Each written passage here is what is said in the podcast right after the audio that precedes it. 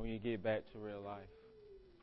If we truly believe our God is great, then that will show itself in how we pray and in what we pray for.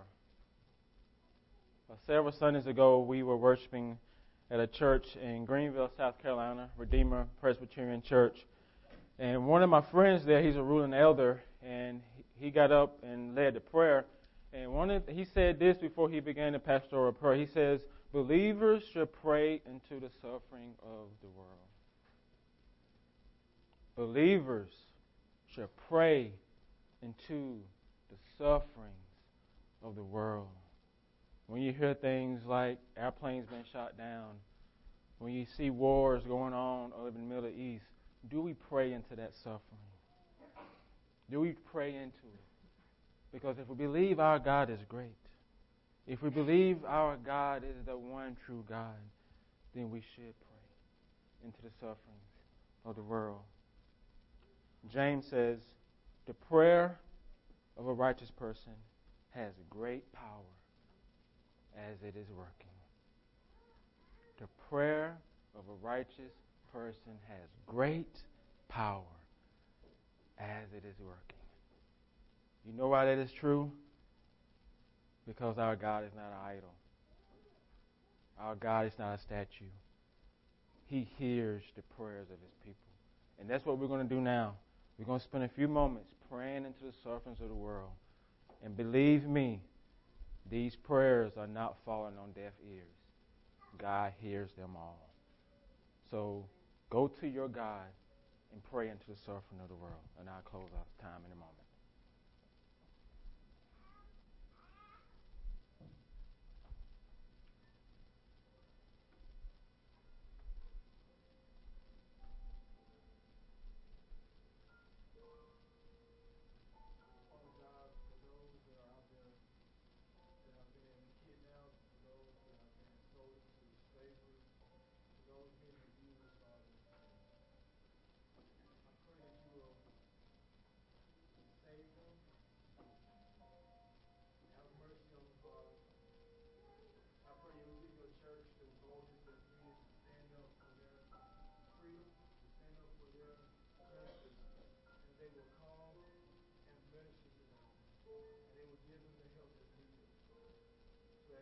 would they endeavor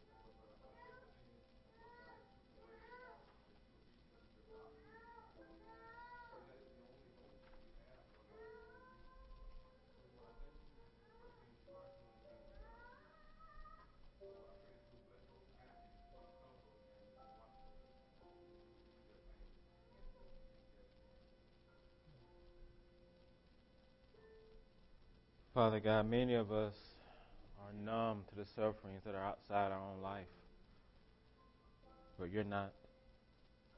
And I pray into the issues over in Israel right now that you will bring healing, reconciliation, peace. And forgive me, Father, for not expecting you to move at times. I think we all are guilty of that.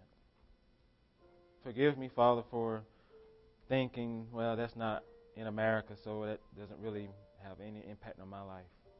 Forgive me for my lack of compassion, Father. Forgive me for my uh, lack of concern for the kids on the border, thinking, what are they doing here? Why don't they go home? Forgive me, Lord, for not having a heart like you have. And I acknowledge that before you today. And I also pray for all of us that we will be a praying people and expecting our God to move. For you have people all over this world, in every country, in every continent. And I pray, Lord, that, that you will bring healing where there's war, you bring peace, you give wisdom where wisdom is needed for leaders. We want to see you move, Lord. Use your church to bring glory to your name. And I expect you to do that. And you would do it for your own glory. In Christ's name I pray. Amen.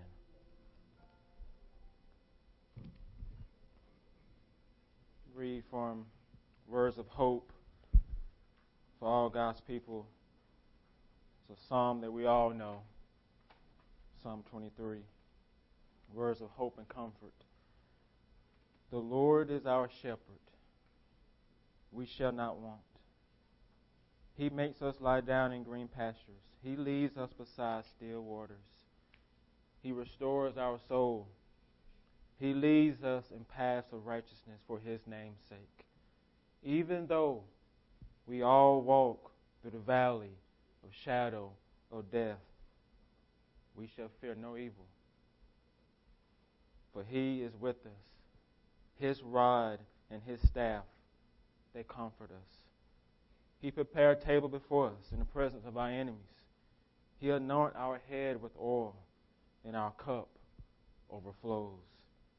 Surely goodness and mercy shall follow us all the days of our life, and we shall dwell in the house of the Lord forever. That is a promise, not because of us, but because of what Christ has done for us. Amen. Amen. I forgot my book of church order. Thank you.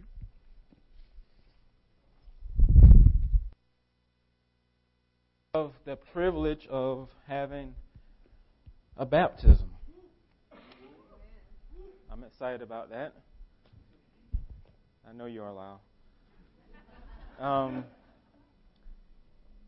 and I want to invite Janica Mahesh to come up. She has been worshiping with us for a, a while now. And many of you may know her father, Vineet. He was part of the uh, provisional session from Southwood. And so I'm really excited about being able to baptize his youngest daughter. um, Lau and I met with uh, Jenica before I went on vacation, and I, the session has also approved uh, for her to be part of our body today. And I'm going to begin by asking you to make a public profession of faith before the congregation. I'll read these uh, vows to you, and you can just respond with a yes. Do you acknowledge yourself to be a sinner in the sight of God, justly deserving His pleasure, without hope save in His sovereign mercy? Do you believe in the Lord Jesus Christ the Son of God, the Savior of sinners? And do you receive and rest upon Him alone for salvation as He is offered in the gospel? Do you now promise, do you now resolve and promise in humble reliance upon the grace of the Holy Spirit that you will endeavor to live as become the follower of Christ? Do you promise to support the church in its worship and work to the best of your ability? Do you submit yourself to the government and discipline the church and promise to study its purity and peace? Great. I'd like to invite uh, Larry Bricker Oh, He's one of the ruling elders here to assist me. And also, I will call uh, Lao Lee to come pray for us when we're done.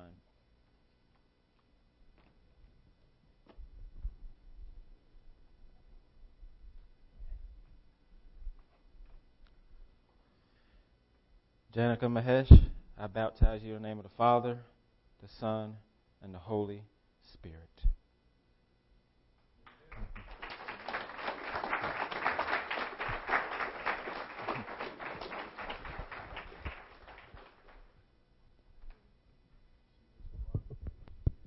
Amen. All right, let's pray.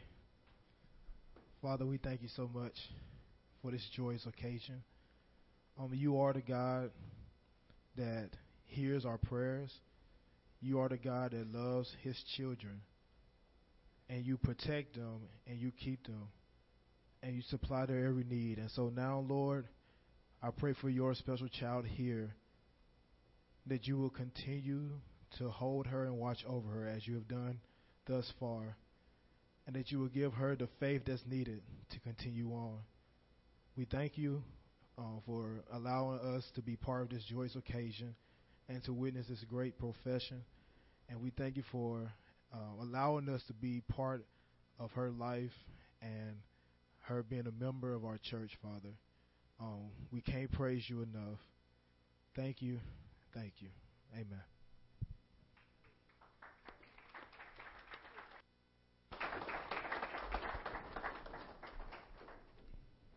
After the service, I would encourage you all to welcome Janika into our body. Thank you.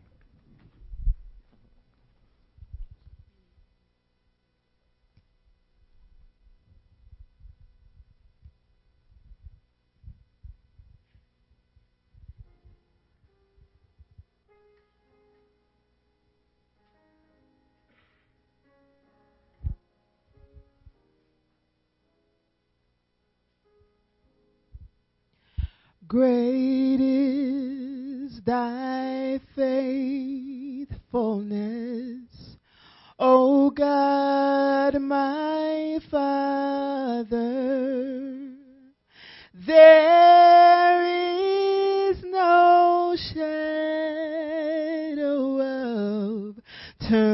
turning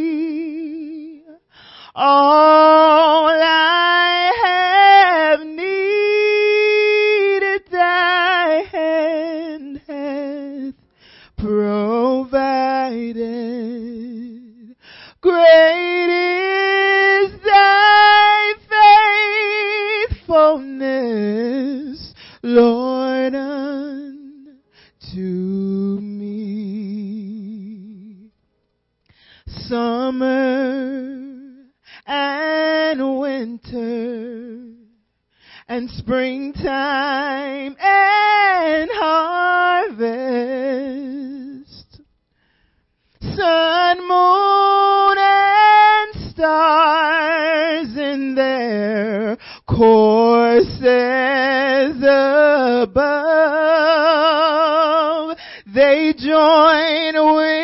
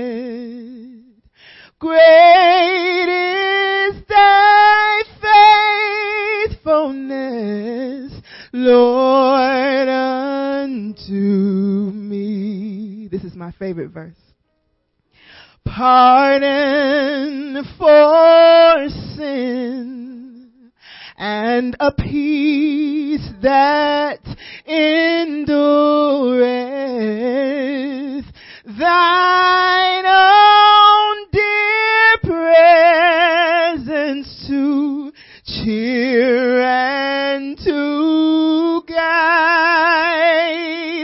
Your strength for today and bright hope for tomorrow.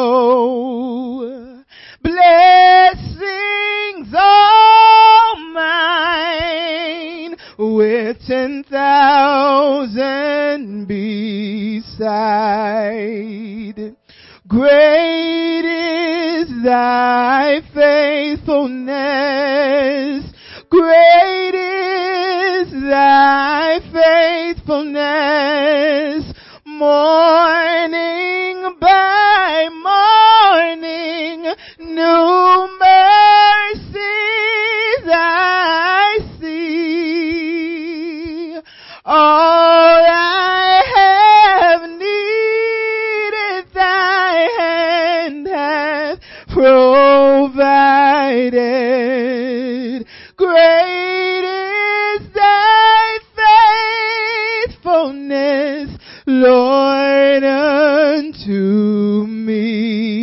sing it again. Great is thy faithfulness. Great is thy faithfulness. Morning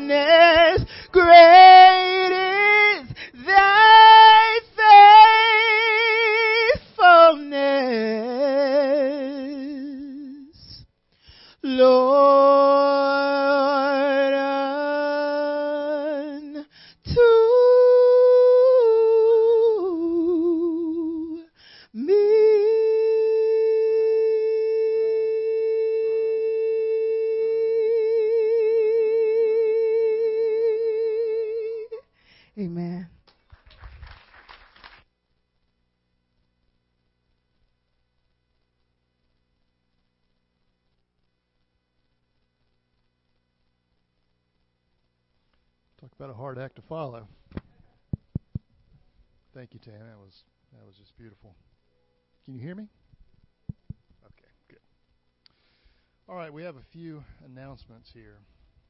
First of all,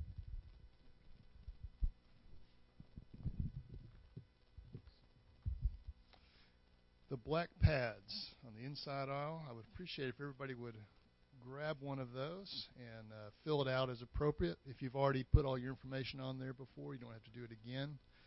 But please do indicate that you are here. Uh, we don't formally take up an offering during the service here at the village church, but we do believe that the giving of tithes and offering is an act of worship. So we do have an offering plate available. If you do wish to give your tithes and offerings, just before you go outside the door, there's an offering plate on the back table back there. If you have prayers that you would like the church to pray for, the officers of the church, uh, there's a box just outside the door to the left uh, where you can put your prayers uh, and prayer requests in. And uh, the elders of the church will pray for whatever you put in there. So if you feel like you need some prayer, please put that in that box. We would appreciate it. Um, uh, we need some nursery workers. Um, our little ones, all right, amen. Our little ones need you, and we need more workers in the nursery. Uh, if you feel led to work in the nursery, it's an awesome job. You get to work with the little the little ones in the church. Come see. I'll say Lyle or Aggie or maybe even Wakita. I'm not sure. All three are good. Uh, we really need your help, and we need to um, uh, for for you if you do feel led to please come and help our little ones. Lunch. We are having lunch after the service today in honor of one of our families who's leaving, the Ross families, the Ross family, and we're going to pray for them in a minute here. Um, I've been given some instructions here, so I will read them, and hopefully they'll be clear. Uh, just to have a little bit of order after we leave the service here to go to lunch. Um, the lunch will be back in the kitchen area, first of all. The order is the Ross family first, since they're the honored guests, followed by followed by mothers or fathers with young children. I think that's very wise.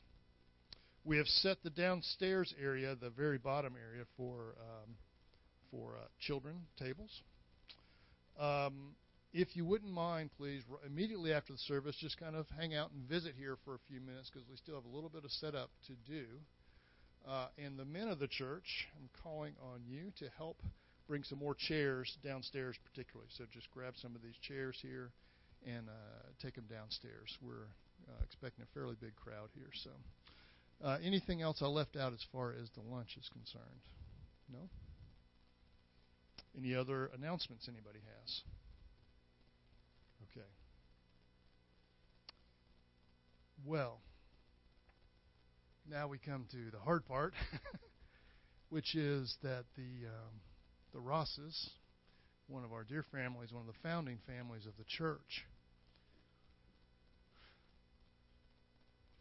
uh, is leaving us. Uh, they have been called to go to the Detroit area and they are our dear brothers and sisters in Christ.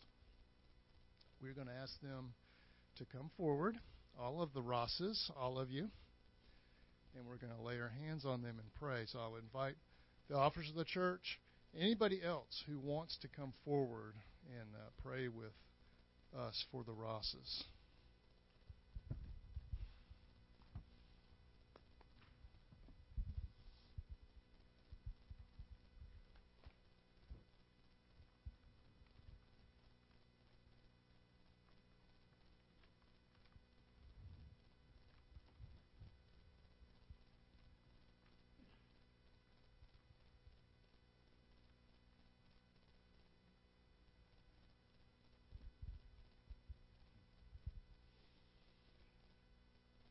Father God, we come with uh, heavy hearts because this dear family of ours, who's been with us from the very beginning, has been called by you into uh, the great north, into Detroit.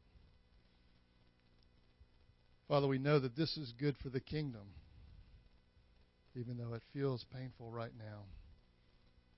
And I just pray that your hand will be on this dear family that your peace will be on them, that you'll give them the power and the strength and the perseverance to uh, advance your kingdom so far away from us.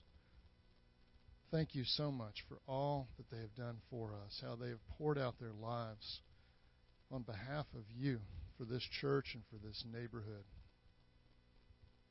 Father, we just pray that you will be with them as they go forth from here and that our prayers will follow them. In the name of our dear Lord Jesus, we pray. Amen.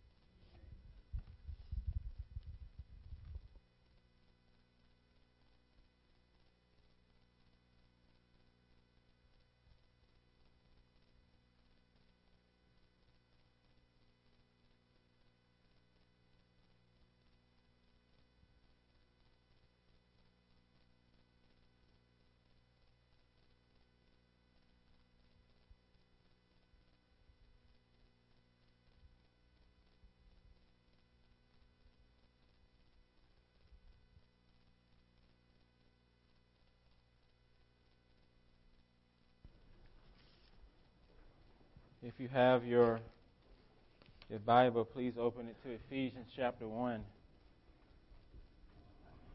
Ephesians chapter 1. We're going to be looking at verses 7 through 14.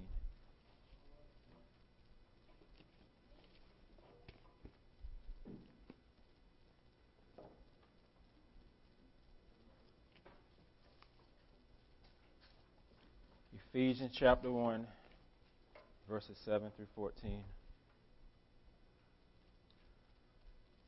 Father, long before creation,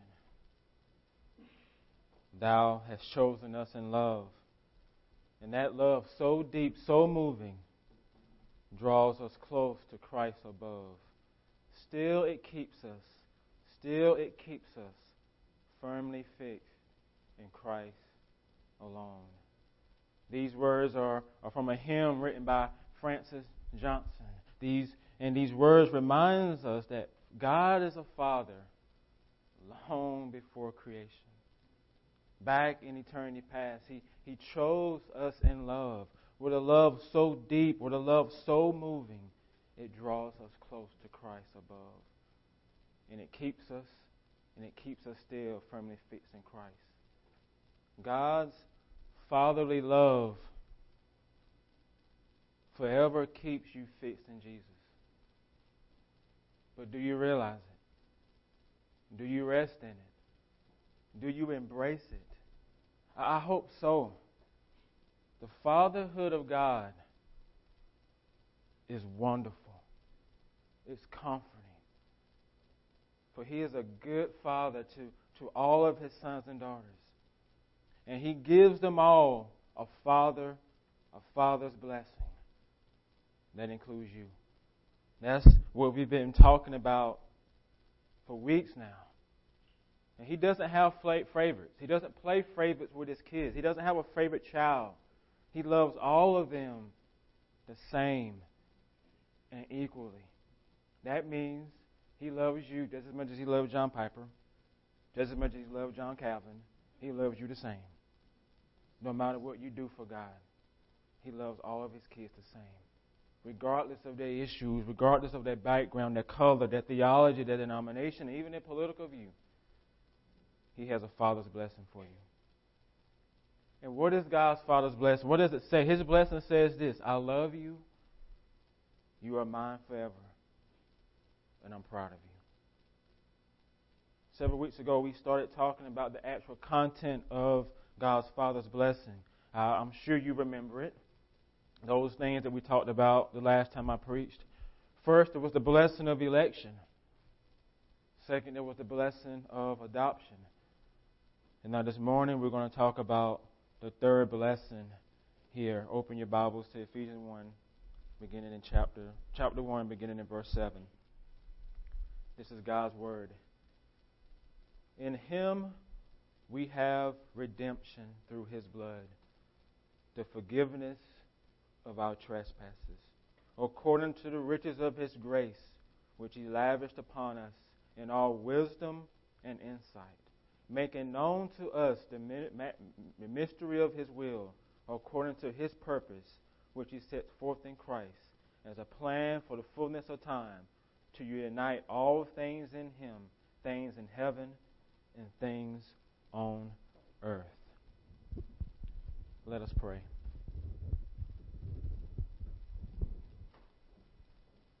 Father, as we come to the preaching of your word, I pray that your spirit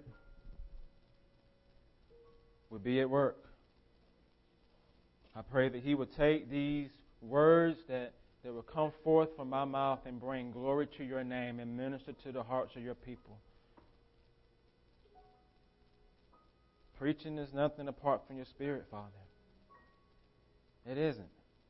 He has to supernaturally make this something. Make this time mean something. And so we beg of him that he will come. That he will give a word that is needed for each of us. Everyone here needs a word. Because everyone here is dealing with something. Everyone here needs to be reminded of something about you they have forgotten this week. In the Spirit of God, if you don't come and if you don't move, nothing would happen today. Lives would not be changed, hearts would not be changed, people will not be encouraged. If you don't move, I am just a man. That's all I'm ever going to be. I too am a beggar at the foot of the cross, just like everyone else here. I too need a word to minister to my heart. So, Spirit of God, our helper, our counselor, we cry out to you that you would be that for us today. In the name of Jesus, I pray. Amen. A father's blessing is what God gives to all of his people. The third part of God's Father's blessing is redemption. The blessing of redemption. First thing we see here is that the blessing of redemption is freedom. It is freedom. Paul says in Christ we have redemption. In this term, and that is translated redemption, it means to be released, to be set free, to have deliverance. Do you need deliverance? Do you want to be set free from something? To be released from something? It means freedom. But freedom from what? Redemption from what? What does Paul mean by redemption? Is, is it redemption from bad luck? Because some of us think we have bad luck. Is it redemption from injustice? Is it redemption from a hard and, and difficult life? Is it redemption for the government? Because some of you think you need to be redeemed from the government. Is, is this term redemption being used of good and innocent people? No, it's not. Any of those things. This term is used of those who are enslaved, those who are actually criminals, those who are actually in jail, people who are in captivity, people who are guilty, people who are under judgment. So it's not redemption from bad luck, it's not redemption from hardships, it's not redemption from difficult circumstances, it's redemption from captivity, release from imprisonment. To be set free from guilt, deliverance from judgment. It's freedom for people who are actually guilty, who deserve to be where they actually are. The guilty, not the innocent. This kind of redemption is a blessing to the guilty who receive it. Have you ever received it? Have you tasted of it? In verses 1 through 6, Paul talks about the, the blessings of, of election and adoption. He, he says, Before the foundation of the world, the Father chose those who will be saved. He predestined them for adoption as sons and daughters. But David Steele, in, his, in one of his books, he says, Election itself saves no one. It only marks out particular sinners for salvation those chosen by the Father and given to the Son have to be redeemed if they are to be saved. I read that again. Election saves no one. It only marks out particular sinners for salvation. It marks them out.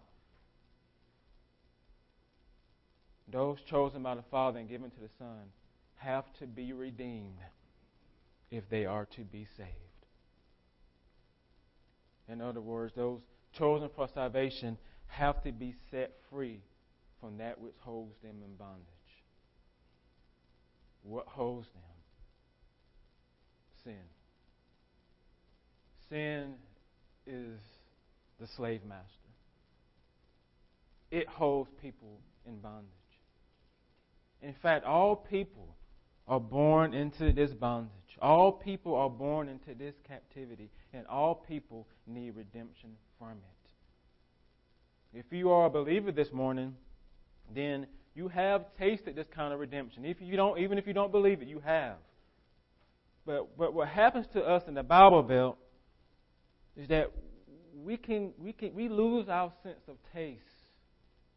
We click, we quickly lose our taste of redemption in the Bible Belt. Why? Because we quickly forget where we come from here. Because in the Bible Belt, we, eh, we begin to believe our religious performance, our goodness, or our morality is what moved us up. Is what brought us out of captivity. Is what brought us out of the imprisonment. We forget that we were once prisoners. We forget that we were once slaves. We forget that we were once criminals. We forget that it was our sin that made us enemies of the state. You were, you were enemies of God's state, His kingdom. All of us were.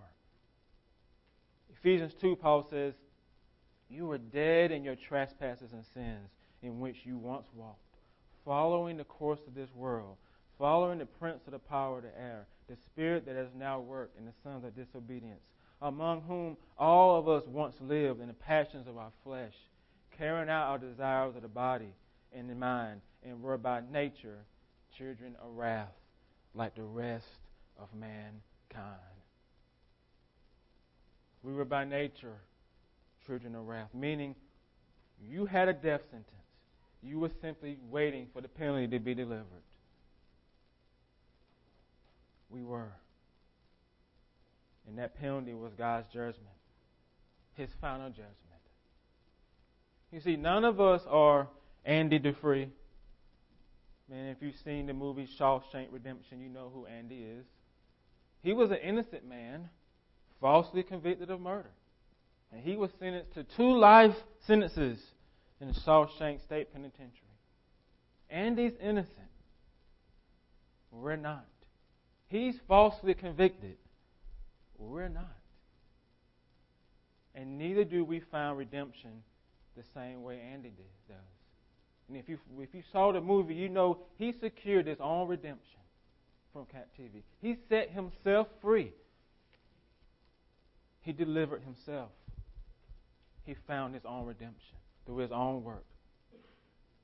But you can't secure this particular kind of redemption for yourself that Paul is talking about here. You can't secure it for yourself. You can't escape from sin's captivity and its eternal punishment. You have to be ransomed from it. You have to be ransomed from it. So redemption is not it's just freedom, redemption is also ransom. The phrase Paul says, in him we have redemption. In him is a reference to Christ. Only in Christ can people be set free from sin and guilt, the shame of sin, the final punishment of sin. These are conclusive words. There is no but. It's in Christ alone the blessing of redemption, like all blessings, are all wrapped up in who Jesus is. If he's not who he says he is, then none of this is true. I'm wasting my time and I'm wasting your time if Christ is not who he says he is. There is no redemption in ourselves. There's no redemption in our performance. There's no redemption in our morality It's in Jesus, in Him alone. He's the one who ransoms you from sin and its punishment. Only He can secure redemption from those that God has chosen. He's the only one that can do it. The only one.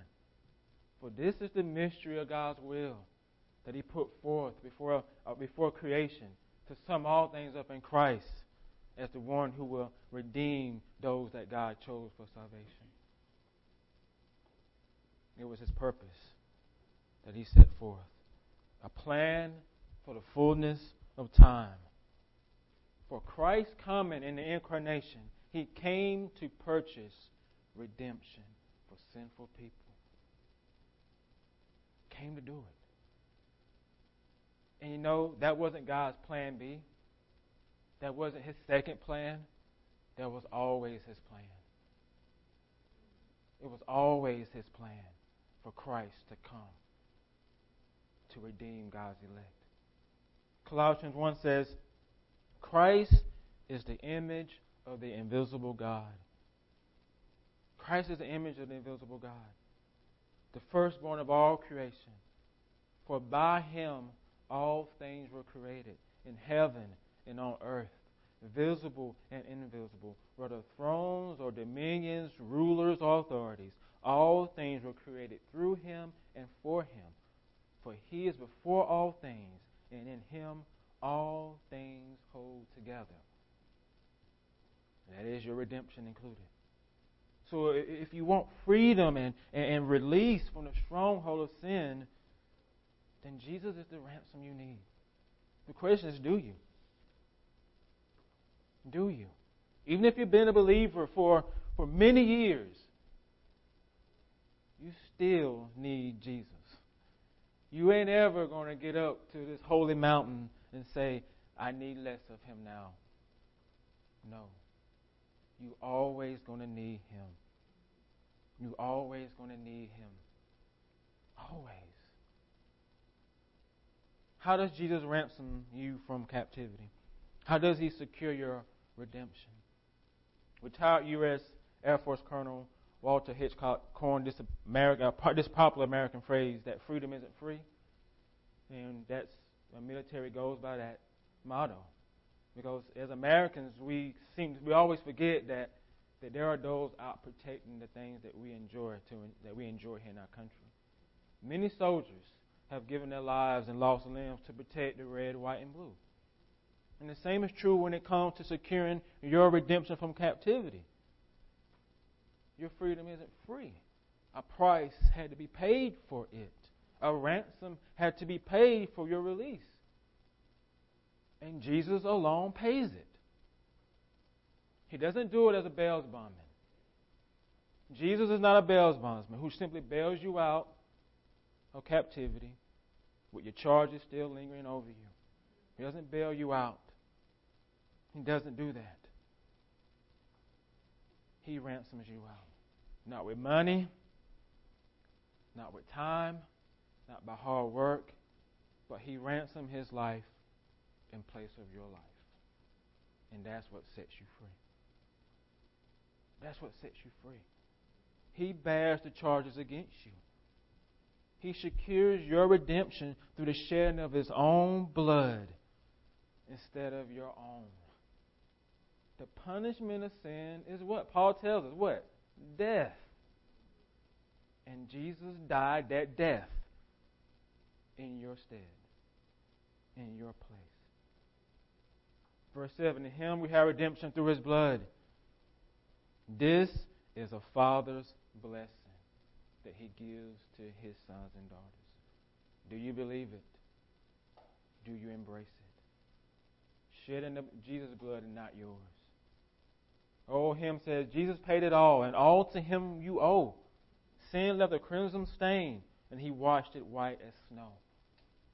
Never forget, this, his blood is what ransoms you. His blood will never lose its power. think about that. Let it rest in your heart and soul that Christ made full atonement for all your sins, past, present, future. They're all paid for. The payment of His blood wipes out your sin debt completely. You actually have good credit now in the sight of God because of what Jesus did. He sets you free. And now there's no condemnation for those who are in Christ. This means you, do, you no longer have to live in guilt because you struggle with sin. You no longer have to walk around in shame because you don't have your life all together. You don't have to beat yourself up because you still struggle with certain things. That's a blessing. Can I get amen or something on that? I mean, come on. You don't have to beat yourself up anymore because you're not perfect. Jesus' blood covers real sin. Real sin. The sin you currently struggle with right now. His blood covers that. And Jesus, remember, Jesus is in heaven. He's not in the grave anymore. And from heaven, he tells you to keep calm because I paid for it all. Pay for it all. If your if your life was like a like an Apple smartphone, and and, and, and Jesus would tell you, His sin, His blood covers all your sin apps are in your smartphone in your life. His blood covers it. His blood covers it all. I don't care what sin it is, what it is, the sin that you think you can't get free from, the sin that you feel like keeps you from Him, He died for that. That sin. The challenge for us is stop trying to get on the cross with Him. He doesn't need help. He wants you to surrender it. Surrender it. Give it to Him. It's not what you do for Him, it's what He's done for you that sets you free. And when you start to believe that, is when you will be free. When you live in freedom. When you live not live in shame and guilt. When you start to actually believe Jesus died for real sins, not imaginary sins in a Disney novel or a Disney story. He died for real sins. And they're all paid for. All of them.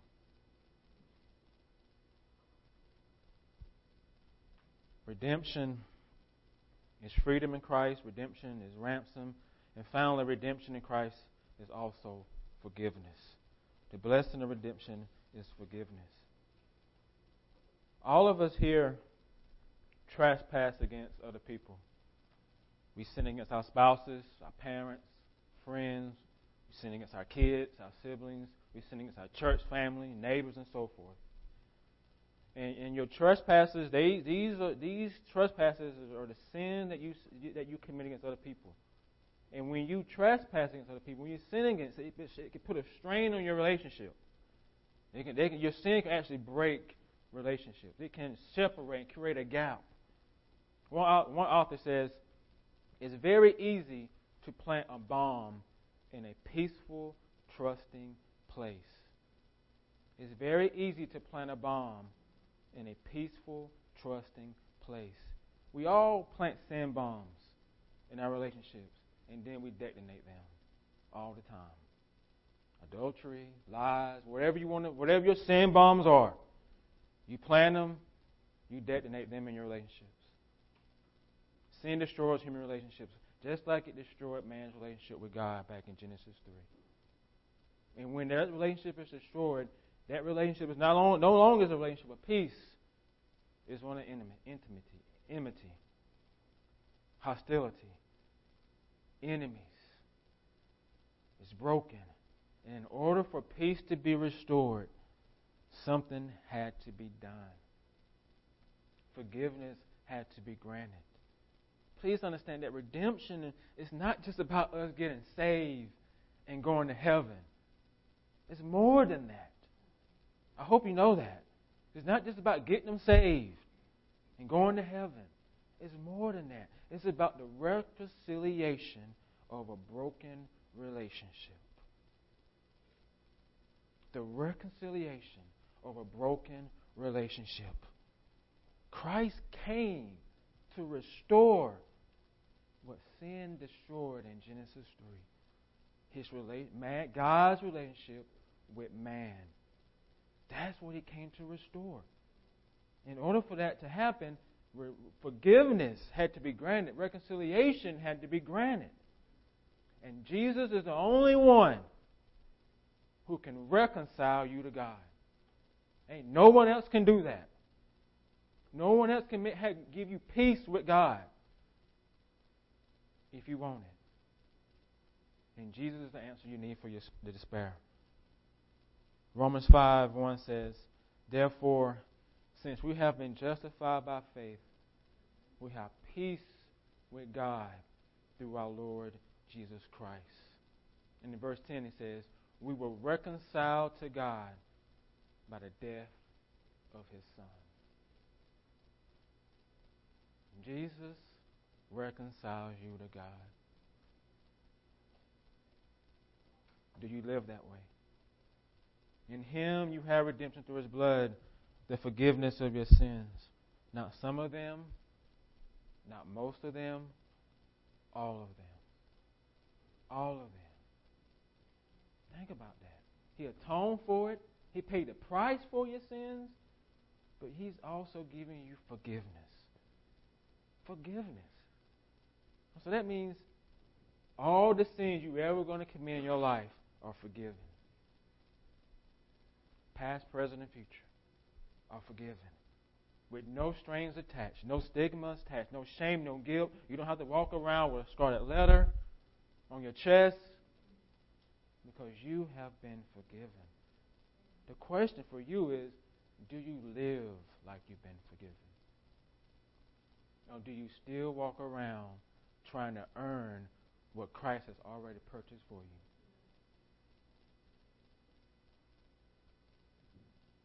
Do you? Where are you? From the cross, Jesus said, It is finished. Those words, it is finished, meaning I secured it all. He secured it all for you. All of it. And so as you live your life, please know that all the days of your life, you walk around with God's forgiveness, His peace over you. Over you. And every sin that you're going to struggle with, Christ died for, even the one you hadn't committed yet. This is the gospel that we often forget, particularly living in the Bible Belt, where we're, we're so focused on religious performance and how well we're doing. It's never what you do for Jesus, it's what Jesus do for you. That's what gives you freedom. That's what gives you joy. That's what gives you peace. That's what gives you rest. That's what keeps you going. The Lamb who was slain. The blessing of redemption, freedom, is ransom, is forgiveness. And all of that is wrapped up in Jesus and who He is. Let us pray. Father, I pray that you will help all of us to rest in what Christ has done for us, to never forget it.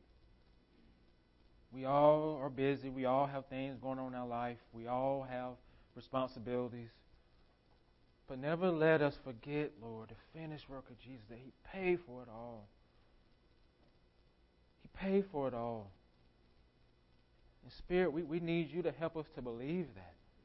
Not just in this Sunday service, I'm talking about in the places where we truly live. In the day to day hustle bustle of life, in the struggles of life, in the circumstances of life. Let us, be, let us believe the gospel there that Jesus paid it all, that Jesus did it all for me, that you have given us freedom, that we no longer have to live in shame and guilt, beat ourselves up because we're not perfect. You know that we are but dust. We are the ones who forget. Help us to embrace our limitations and help us to embrace the grace that never runs out. For redeeming love will never, ever die. In Christ's name I pray. Amen. Will you please stand as we close our service?